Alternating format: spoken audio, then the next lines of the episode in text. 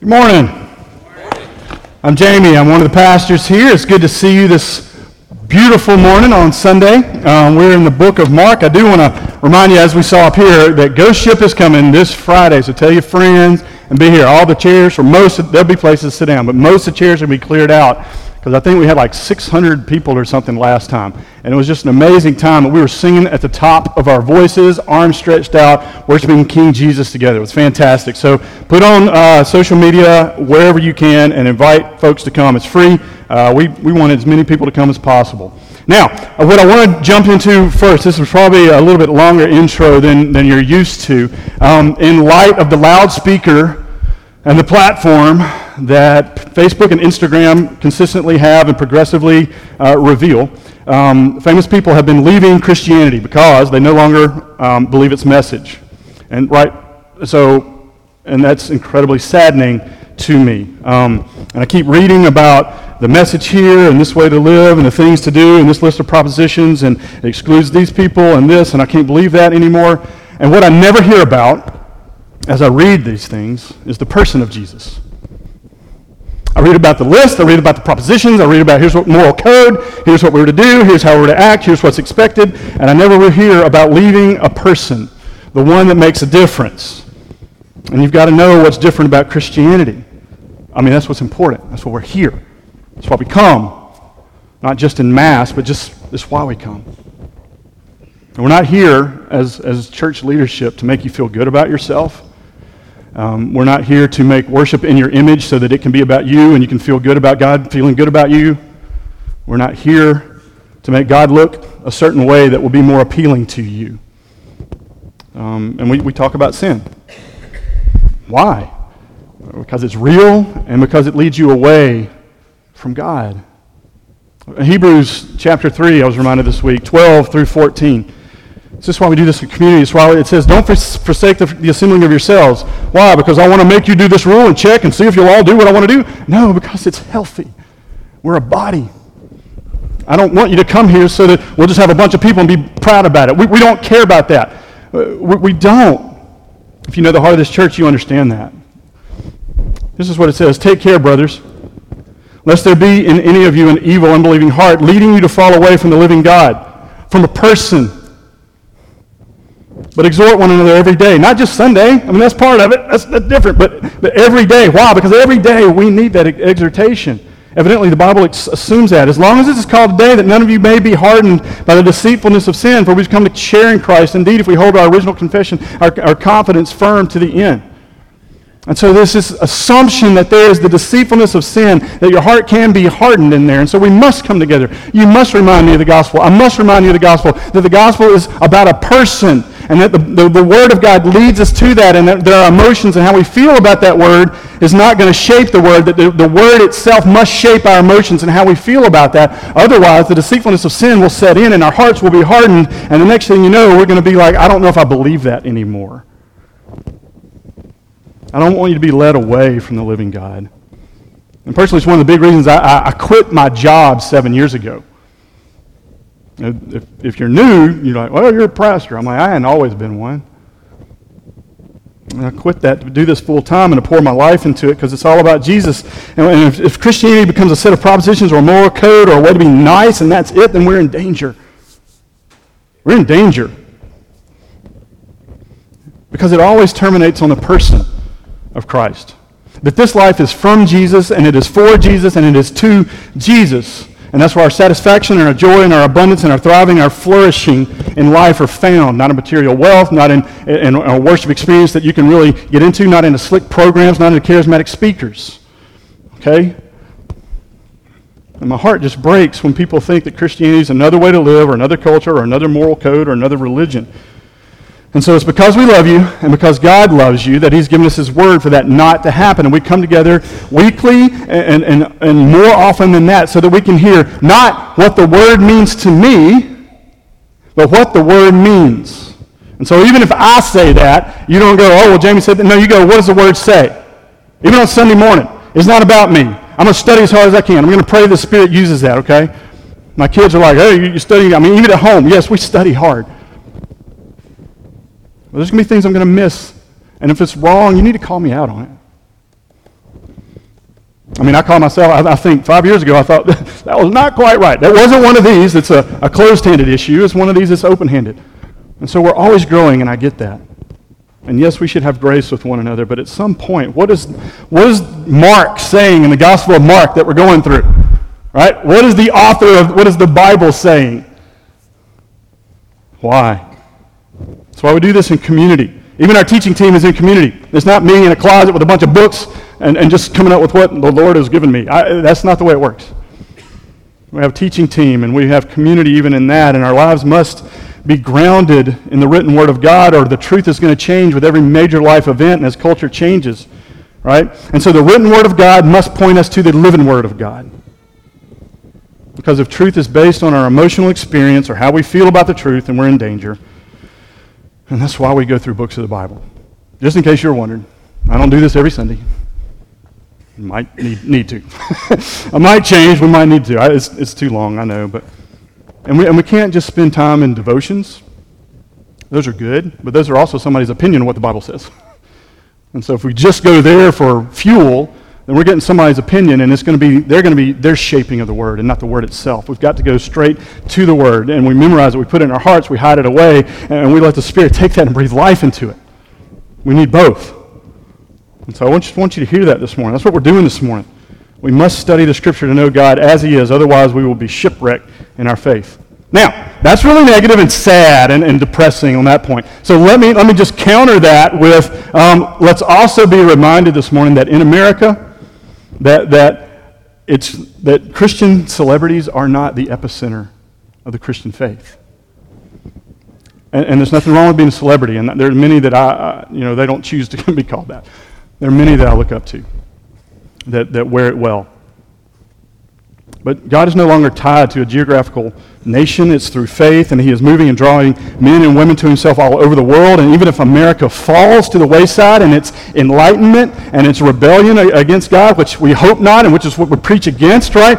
That, that His will will not be thwarted, and the people of every tongue and tribe and nation, they will come together and they will worship. His will will not fail. Now, hope you're listening and you're ready to go to Mark because we're about to jump in and pick back up. I just thought something needed to be said about all the, hey, Jamie, did you see this? Jamie, did you see this? Jamie, did you see it? Yes, I saw it. I did. Thanks.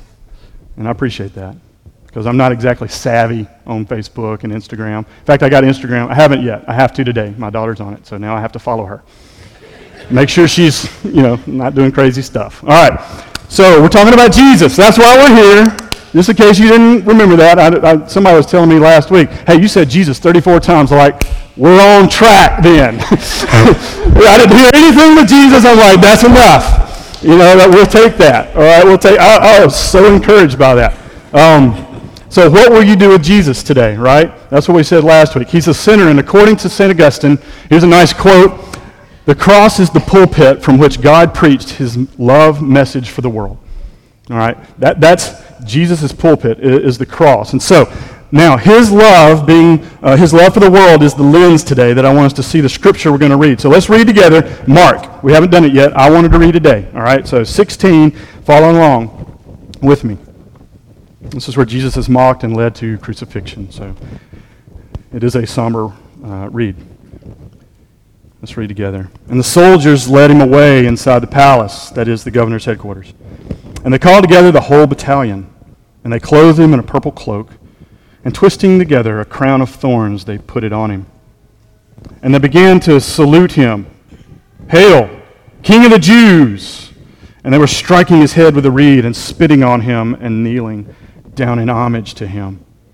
And when they had mocked him, and they stripped him of the purple cloak and put on his clothes on him, and they led him out to crucify him.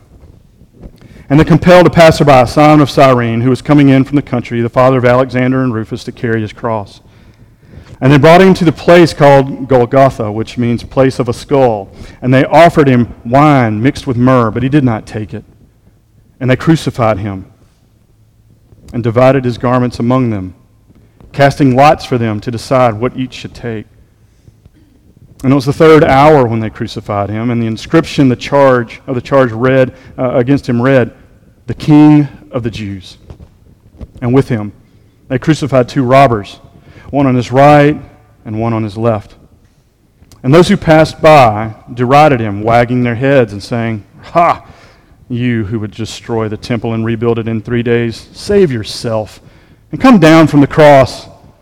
So also the chief priests and the scribes mocked him to one another, saying, He saved others, he cannot save himself. Let the Christ, the King of Israel, come down now from the cross that we may see and believe. Those who were crucified with him also reviled him. This is God's word. I want to start looking at that scripture through the lens of possibly the most famous scripture, John 3:16. For God so loved the world that he gave his one and only son that whosoever should believe in him shall not perish but have eternal life. If you've been in church any amount of time, you've heard that verse. Hopefully it's committed to memory. That's our lens today. That God loves sinners. God loves his enemies. God showed his love by dying, sacrificing himself for his enemies. Now, the movies get sacrifice. They get it. Me for you to a degree. There's the movie Titanic, right? Remember the end of that if you've seen it. 96, 97, somewhere in there. Jack for Rose. He goes off, he takes care of her, she's saved. Frodo for the Shire. I will go to Mount Doom. Aslan, the lion, for Edmund. Died in his place. We get that. Spoiler alert In Endgame. It's like the highest grossing movie ever now, so I hope you've seen it. If you haven't, sorry. Iron Man gives himself to bring back his friends. We, we know sacrifice and giving up yourself for another. And man would lay down his life for his friend, John 15. Jesus said, Yeah, even, even a good person would do that. But for enemies, but for self proclaimed haters, would Iron Man die for Thanos so that Thanos could live? Would Batman die for the Joker? I mean, pick a world. The theme is, is the same. Would William Wallace in Braveheart die for the King of England? Would Rocky in Rocky IV die for Drago and lay down his life for the Russian? Would Sheldon for Kripke? Daniel-san for Johnny, the mean blonde kid that swept the leg in Karate Kid? Seinfeld for Newman? Obi-Wan for Darth Vader? You get my point. Jesus is different. He's unique in the fact that he died for sinners, for his enemies, not just his friends. And that by that death and believing him and the work on the cross through the Spirit, there's this change in nature that we can be part of. Nobody else can do that. That takes somebody special. Romans 5 8 says, While we were yet sinners, Christ died for us. He didn't wait for us to get better. He came after us while we were sinners. We were children of wrath. We were enemies of the cross. it's a paradigm in thinking, it's a paradigm shift in how to think. It's a different kingdom altogether. Me for you, not you for me. So here are three points. Number one, mockery. Number two, majesty. And number three, mystery. Mockery, majesty, and mystery. So let's go. This Jesus that we have been following for three years, and for us, it's only about a year, but we've been watch, watching him for his three year ministry and getting to know him. And he came, he came on the scene heralded by Mark, the writer of this gospel, as the Son of God. And he, he used regal language, right, that, that set him apart as he is the king of this new kingdom that he's proclaiming. In, in Mark 1, verse 15, he says, The kingdom of God is hand. Repent and believe the gospel. I'm bringing the kingdom. It's here. The kingdom is here. The kingdom is coming. The kingdom will come. And he calls the disciples, Follow me. And he calls you, Follow me. And he teaches in the synagogues with a great authority and power, not like the preachers that they're used to, not like us guys. Something different about Jesus. hanging on his words, they have life, they have power. They're not just do this and don't mess up here and keep your ox here and do this on this day and then here's and just continue on and here's your set of propositions and just live as much as you can by this one and you'll be okay. Jesus didn't teach like that. And he calmed storms, and he cast out demons, and he healed diseases, and he raised the dead to life. And then he shook up the religious establishment even more by forgiving sin, by hanging out with sinners and tax collectors in their homes, and by calling out hypocrisy among the religious leaders. He's causing quite a turmoil. And after performing all these signs, and many, many signs, and the Pharisees demanded to see a personal sign so that he could prove that he was from God. And when Jesus knew that that was demanded of him, he said, No, I'm not giving this generation a sign. No, his kingdom is just different. It's upside down, if you will. If you remember, he said, If you would be first, you must be last. He said, To gain your life, you must lose it. He said, To truly be great is to serve, not to be served. And then he turns his attention to the Passover at Jerusalem and he predicts his death three times in chapter 8, chapter 9, chapter 10. And after three years, it's now that we see him being mocked by the soldiers, by the religious leaders, and by the crowd. Number one, mocking. I want you to remember who Jesus was before we talked about what's happening to him. He's led inside Pilate's palace. He's fully inside the enemy's lair, abandoned by his friends. And they call this whole battalion of soldiers, scholars tell us about 600, to make sport of Jesus. And this is a sobering moment of suffering and humiliation, and it's a good picture, a picture definition for shame. So when you deal with or feel shame, this is what it looks like in your heart weakness, inability to defend yourself. You're, you're not enough for your circumstances. Whatever comes up, it sits on your shoulder in condemnation and says, You're not enough. Many of us know exactly what that feels like, and it's a crushing burden. Except here, it's become cheap entertainment. And they're clever, the soldiers. I mean, you see the joke, right? Uh, he's dressed to make him look like the person he proclaims himself to be. That's the first level of irony, I suppose. They don't think he's really a king. And they figured they'd help him. Dress him in a purple cloak, fashion a crown of thorns. In Matthew, they put a, a wooden spear or, or a scepter in his hand like a ruling king would have. And they thought it was hilarious. And they saluted, Hail, King of the Jews! And hit him in the head with the stick and spit on him and kneeled down to pay homage to their king. What was he going to do? It was one against 600, right? He was powerless against all those soldiers, right? Looked like it. And they just had their way with him. And they took the cloak off him and they put the clothes back on him because most of the time the Romans would just strip strip them naked, and lead them to the crucifixion. But the mockery continued. Verse 21, he needed help to carry his cross, and so uh, Simon was recruited. It says the father of Alexander and Rufus, so the sons must be well known to Mark, right? He's like, Simon, oh yeah, y'all don't know him, but his, he's the father of Alexander and Rufus. Y'all, y'all all know Alexander and Rufus, right? Because Mark, don't forget, you can't forget that Mark is writing to a first century audience of the church. And he's writing and he's Hey, here's the story. Here's what, I, here's what we saw. Here's what Peter saw. And it's a good reminder when you see detail that's not really pertinent to the story or the veracity of the account. I'm like, what? Who cares about who Rufus is? I mean, Jesus is getting crucified, you're talking about Alexander and Rufus. It's because it's a story, it's an eyewitness account. You're making stuff up. You wouldn't put in incidental details, you're just wasting space. So don't forget, this is history. This is why you see genealogies, person after person, like, don't know him, don't know him, don't know him, don't know him. And you're like, these are people, these are people, these are people, this is real, this is real, this is real, right? That's what it's, it's saying. Like, this is not some story, this is actual history. That the crucifixion of the Son of God is real and therefore must be taken seriously, and we must crown him or crucify him ourselves with our hearts. That's what we said last week. So he's, he's offered wine that's mixed with myrrh, and so scholars tell us that this was like kind of to, to dull the senses and, and to, to make the pain maybe less. And Jesus refuses this. Now, we don't know why. Maybe it's either to, to not, uh, he wants to take the full brunt of the punishment. We don't, we don't know. No, not right now. He may have taken it the second time when, when it's offered again in a different gospel.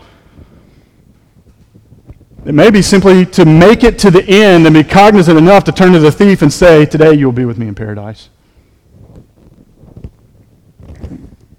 And while they, he was crucified, they divided his clothes and cast lots for them, which is fulfillment of Scripture. And they put a sign over him that read, King of the Jews. And you know, the religious leaders said, they, we wanted to say, he said he was king of the Jews. And Pilate says, What I've written, I've written. And so there's another twist of irony. Of course, this sign was a warning to any other revolutionaries like Barabbas, like Theudas, like all these other revolutionaries that, that claimed to be the Messiah, that were going to rise, get the, the people of Israel to rise up against the Romans. And basically, the crucifixion is, is good marketing for Rome to say, if you want to try this, this will happen to you. Go ahead. You won't be the first, you haven't been the first, and you will not be the last. And there are people that are just walking by. It's easy to take a, a pot shot at somebody that can't swing back. And they're wagging their heads. I mean, that's an interesting term. Look at that. Look at that. It's just shameful. You who would destroy the temple, rebuild it in three days. You're, you big talker. Save yourself. Come down from the cross. And so the religious leaders say the same things. I he saved others, but he can't save himself. Let the Christ, the King of Israel, come down now from the cross that we may see and believe. Because if we would just see, we would believe. Even the revolutionaries, Barabbas' friends on either side of him, Barabbas was probably supposed to be in the middle, who Jesus took his place. They revile him. A moment later, we just see this, this utter defeat. Jesus the King, the Messiah, mocked by the world that he came to save, waits to die. This is part of follow me. Jesus said that at the beginning to the disciples, didn't he? He didn't say, Follow me and everything will be awesome.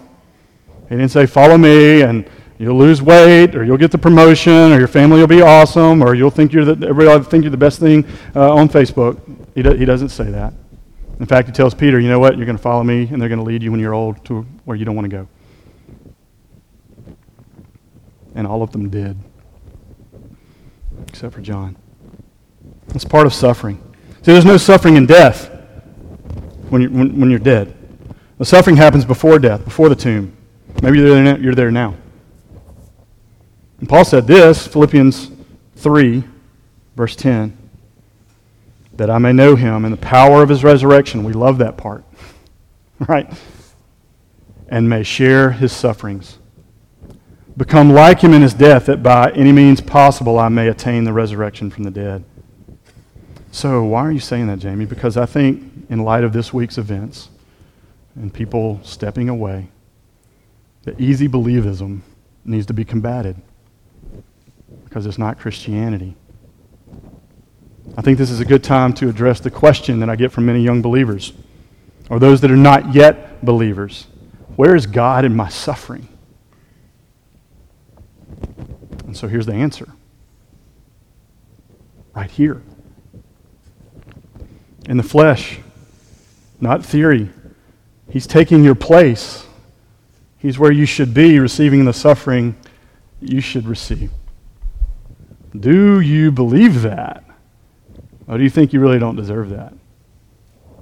Now, we would say the right answer because we're from the South and the culture and we understand what to say. But we actually think we're a little bit better than this person, and this person, you know, I, uh, come on. I just need a little push from God. If you would just give me from those big sins, and then I can take care of the rest. And that's how we think and we justify. And what the heart loves, the will chases after, and the mind justifies. I think Dave had, a, had that quote three weeks ago. Absolutely. Jesus is fully abandoned and alone. He's misunderstood by everyone, and he's innocent. I mean, even his friends are gone. He's reviled by criminals, mocked, suffering shame, spit upon, undesirable, an utter failure as a Jewish revolutionary, a loser Messiah who didn't win one fight against anyone. He talked a good game, but when push came to shove, he can't deliver when it counts. That's what we're looking at right now. And we don't like weakness.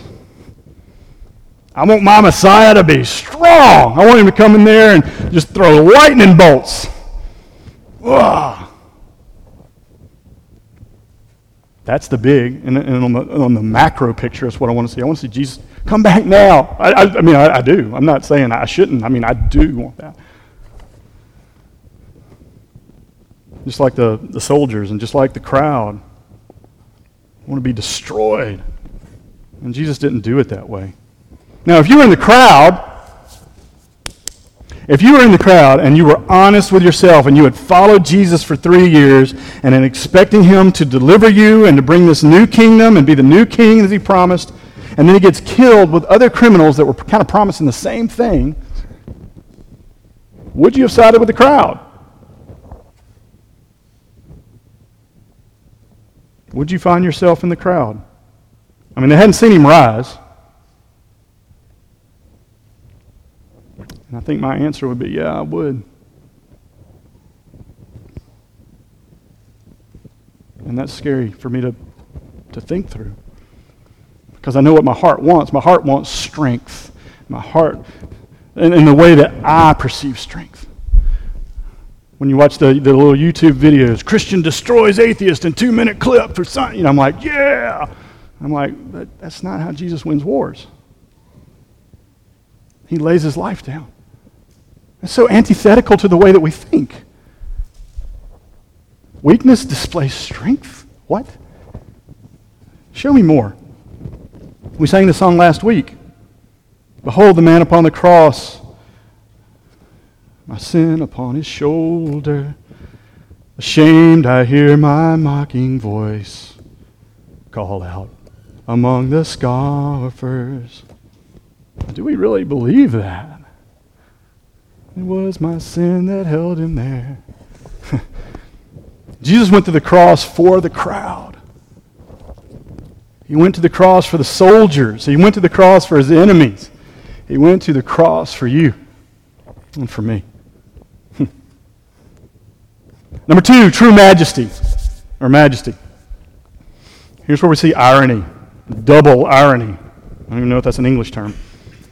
The gospel and the epistle writers weren't as focused as we usually are uh, on the physical aspect of torture. They give you here are the facts. He was crucified. Um, some some people say it's because it was so gruesome, everybody knew it. They just kind of moved on and they knew what it entailed, and so they don't go into detail. Uh, maybe so. I don't want to understate that. It, it is horrible. It's just it happened thousands of times and thousands of times. They focus more on what his suffering was achieving. So remember that Mark is writing to the early church that's under persecution. Mid 50s. Nero's getting on the scene. And they, they were not writing to get sympathy for a dead man that suffered greatly in hopes to stir up passion for another revolutionary leader.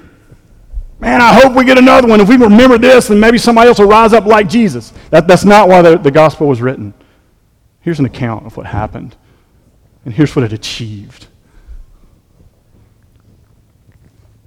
This is not imagining your dad or a strong influence in your life that's being subjected to ridicule, weakness, stripped of sh- to shame and helplessness at the hands of cruel men like Jesus, as difficult as that might be. We're not trying to, to do that. That's not what's happening as difficult it is to think like that. No, Jesus is not a victim. He's not a victim here. if you remember in John, he says, I lay down my life. Nobody takes it from me. Right? So it's not like, oh, poor Jesus, let's get on his side and, and we'll, we'll boost him up. He predicted this in chapter 8, chapter 9, chapter 10. This is not a surprise. He could have called a legion of angels. It's 1 verses 600. He'd have been fine. He let them do that.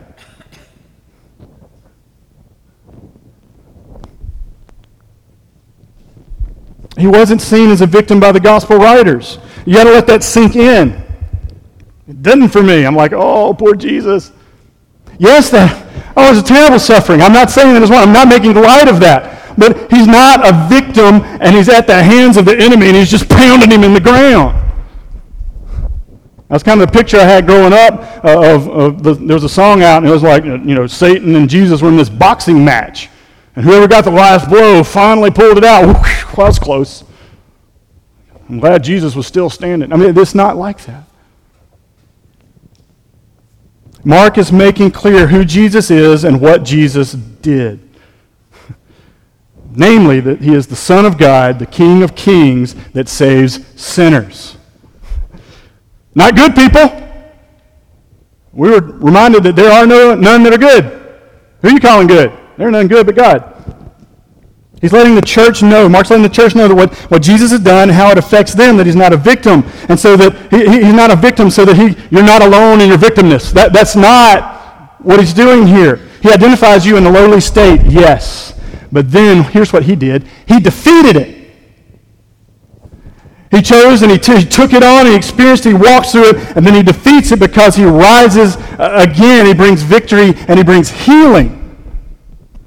And he defeated all sin and weight that pins you and I to the ground. Look at 1 Peter 2, verse 24. It says, He himself, he bore our sin in his body on the tree that we might die to sin and live to righteousness. So it's not just, oh, that's terrible. Jesus, he's with me in my misery. Yes, and we don't just stay there. That was my problem. I would get on that side of the, I would just get on that side of the equation. I just, I'm, I'm just glad I'm not alone. Grovel, grovel, grovel. Not alone. Self pity, self pity, self pity. So that we can live in righteousness. Okay? That, that, that, there's the other part of that verse because by his wounds you've been healed, not just identified with. By, it doesn't say by his wounds you've been identified with. That's not untrue. It's just not the end. You've been healed. We're being healed. That's what's happening. Look at the majesty. It's cloaked in irony here, right? This, this double irony we're talking about. That they think they're clever dressing Jesus up as king, putting this royal robe on him, on his body, and twisting this you know, thorn, a crown of thorns on his head, and a staff in his head, and, and they're bowing down to him like he's Caesar. And if they really knew Jesus, and they really knew who he was, then they would really understand that this is actually appropriate. It's the double irony of you're actually doing the right thing. And one day it will happen for all people over all the earth. Now, finally, mystery. So we end with this verse where the religious leaders are saying what many people say today. He saved others, he cannot save himself. Here's what they say Let the Christ, the King of Israel, come down now from the cross that we may see and believe. You just prove yourself to me that you're God. If you just speak, if you'll do a miracle, if you'll just do these things, then I'll believe. But you hadn't done any of that, so I don't have to believe. Now, remember earlier, Jesus says, I'm not going to give this generation a sign because he knows that's not going to help. And here's, the, here's, here's some more irony. I should have made that point, right? Um, in the next chapter, he rises from the dead, and they pay off the Roman soldiers so that they won't tell anybody. And so they did see, and they still don't believe. I mean, what better sign than, hey, I'm going to come back from the dead than coming back from the dead? I mean, like, hey, here, here's a magic trick. You know, I'm going to go away and I'm going to come back. Well, ah. It's right in front of your face. You're not going to believe. Why? Because the problem is not logic and reason. We masquerade that it's logic and reason. St. Anselm has a quote I read. I remember reading this in college, reading the Proslogium. And, and he says this We believe that we may see, we don't see that we may believe. That's Christianity. We believe what you say, Jesus. I can't wait to see it. In our lives, in eternity, whatever. We don't see, oh, okay, well, I've corroborated that with my five senses and this, you know, all the, the data lines up, so therefore I believe. I'll sit in this chair because I've, you know, I've kicked it around. That, that's not the way that works. See, the issue really isn't one of logic or emotion. It's included, but not limited to. It's, it's the heart. And yeah, there's some difficult thing to believe. I, there are. There's things I wrestle with. So do the disciples. But I know the problem's with me. I'm limited. Not God's word, not God's person, not his character. And so the issue, the core of it is a, is a heart problem. We, we don't want to believe that he's king because that messes up our kingdom. Like an article I read this week from the lead uh, singer of Skillet. It was fantastic. Here's a quote We want the benefits of God's kingdom with the caveat of being the king. I thought, fantastic. Why don't you just come preach Sunday? you say that one thing, walk off, we're done, getting to dinner. I mean, we're, we're, we're uh, you know, I mean, that's the essence of sin, isn't it? I'll take your benefits as long as I get to be in control. Here's what I want to do with my life. Here's what I want you to do for me. Here's how I'd like that to go. I want my kids to look like this. I want my job to do this. I want my wife to, to do all these things and be this kind of person. And I, I don't want to be affected. And I want you to agree with everything that I agree with, Jesus. And when I read it in your word, if it contraindicates, I'd like you to rewrite write that. that. That's the, the heart of sin. And what Christianity does is it bends our will to His. Because that's actually where we're really going to be satisfied and thrive and flourish. We just don't believe it. We think we know better, and He knows better.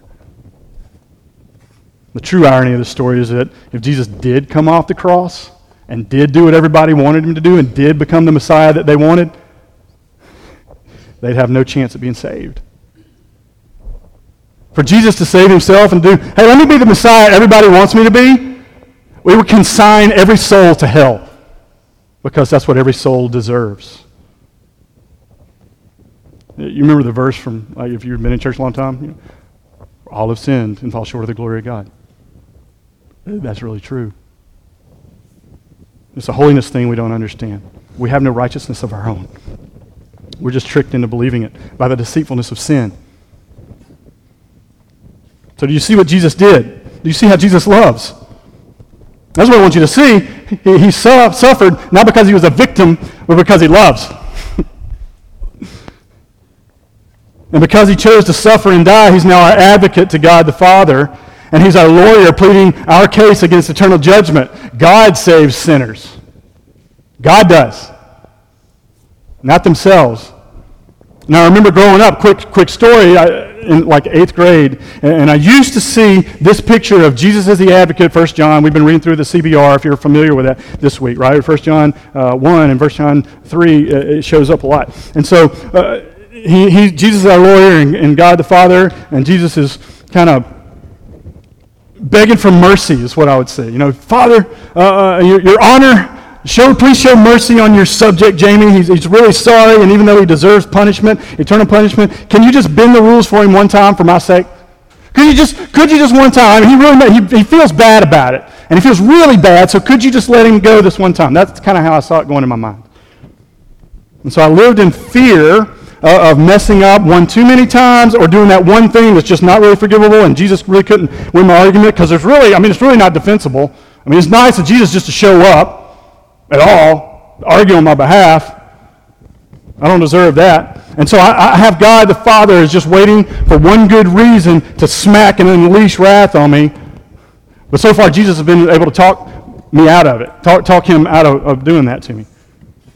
So this is where we read CBR this week, and it hit me, and it, it put these things together for me. 1 John 1, 1 9. You may know the verse. I'm, i hope you do. And if you don't, this is a good one. Right? Uh, it says, If we confess our sins, he's faithful and just to forgive us our sins and cleanse us from all unrighteousness. I don't know if it made it up there. If we confess our sins, he is faithful and just to forgive us our sins and cleanse us from all unrighteousness. Now it says, if we confess our sins, right? He is faithful and. All right, say that one more time real loud. He is faithful and. Does that strike you funny? It says faithful and just. It is right for God to forgive our sins. Why? Because Jesus does not say, and this is what I would expect it to say if we confess our sins, he is faithful and merciful. That would make sense to me. at least in my eighth grade ness. But he doesn't say that. Please bend the rules. Father, have mercy on me. Jamie, one more time. Please bend the rules. Look over his sin. Don't give him what he deserves. No, Jesus doesn't say that. That's not how the argument looks. It looks like this. I know Jamie doesn't deserve to be forgiven, but remember what I did. Remember what I took. Remember my suffering, my mocking, uh, the shame that I bore, the scourging the crucifixion. I paid that for him. You don't have to bend the rules. And in fact, by forgiving him, you will be upholding them. That's different. What does that matter? Oh, it matters a lot. Look at Romans 3:25. This is Jesus, whom God put forward as a propitiation by his blood to be received by faith. This was to show God's righteousness. Because in his divine forbearance he had passed over former sins, it was to show his righteousness at the present time, so that he might be just and the justifier of the one who has faith in Jesus. Just and the justifier, that he is right in doing so. He is just in declaring you, his enemy, righteous. That's crazy. You should just be getting mercy. And you should be glad to get that. But he's like, it's just in doing it is righteous, the righteousness of God. That's what's happening right now at the cross. It's what's being earned in your favor. This is the process. Understanding that by faith, it should change the way that you approach the throne of grace. You don't grovel up to it. Oh, please have mercy, please have mercy. I hope this is not the time.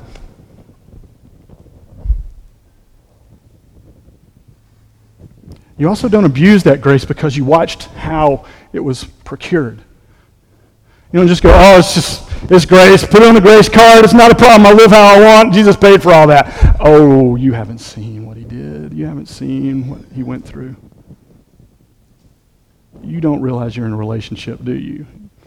You're adhering to a set of moral code and regulations and policies, procedures. You're following the manual. And it's just a manual to you. It hasn't been given life through the Spirit, through the life of the written word to become the living word. It's really not Christianity at all, it's a mockery.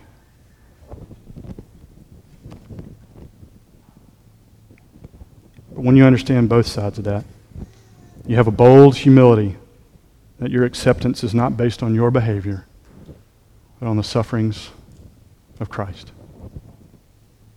It, it leads to a life of amazing thankfulness, generosity, mercy. Oh, it looks like the fruit of the Spirit love, joy, peace, patience, kindness, goodness, faithfulness, gentleness, self control. All that starts to be expressed not so that you get God's acceptance, but because you have it. And you start living this abundant life. Do you see Jesus as standing in your place? That's our question. What are you going to do with him? He's real. Let's pray. If you're new, we pray um, after we hear the word and worship through music. Um, three things one to two minutes, and then I'm going to pray. And if you want to just keep praying, that's fine. Stay where you are, no problem. Then we'll take the Lord's Supper, and I'll talk us through that. Um, number one, just thank Jesus for bearing shame and scoffing rude. He, he took that so that God freely accepts you as a son or daughter. Pray for bold humility to enter his presence regularly. And then ask God to stir our hearts and let us gaze at his majesty as his people together. Let's do that just for a minute or two. Worship team's going to come, and then we'll take the Lord's Supper together.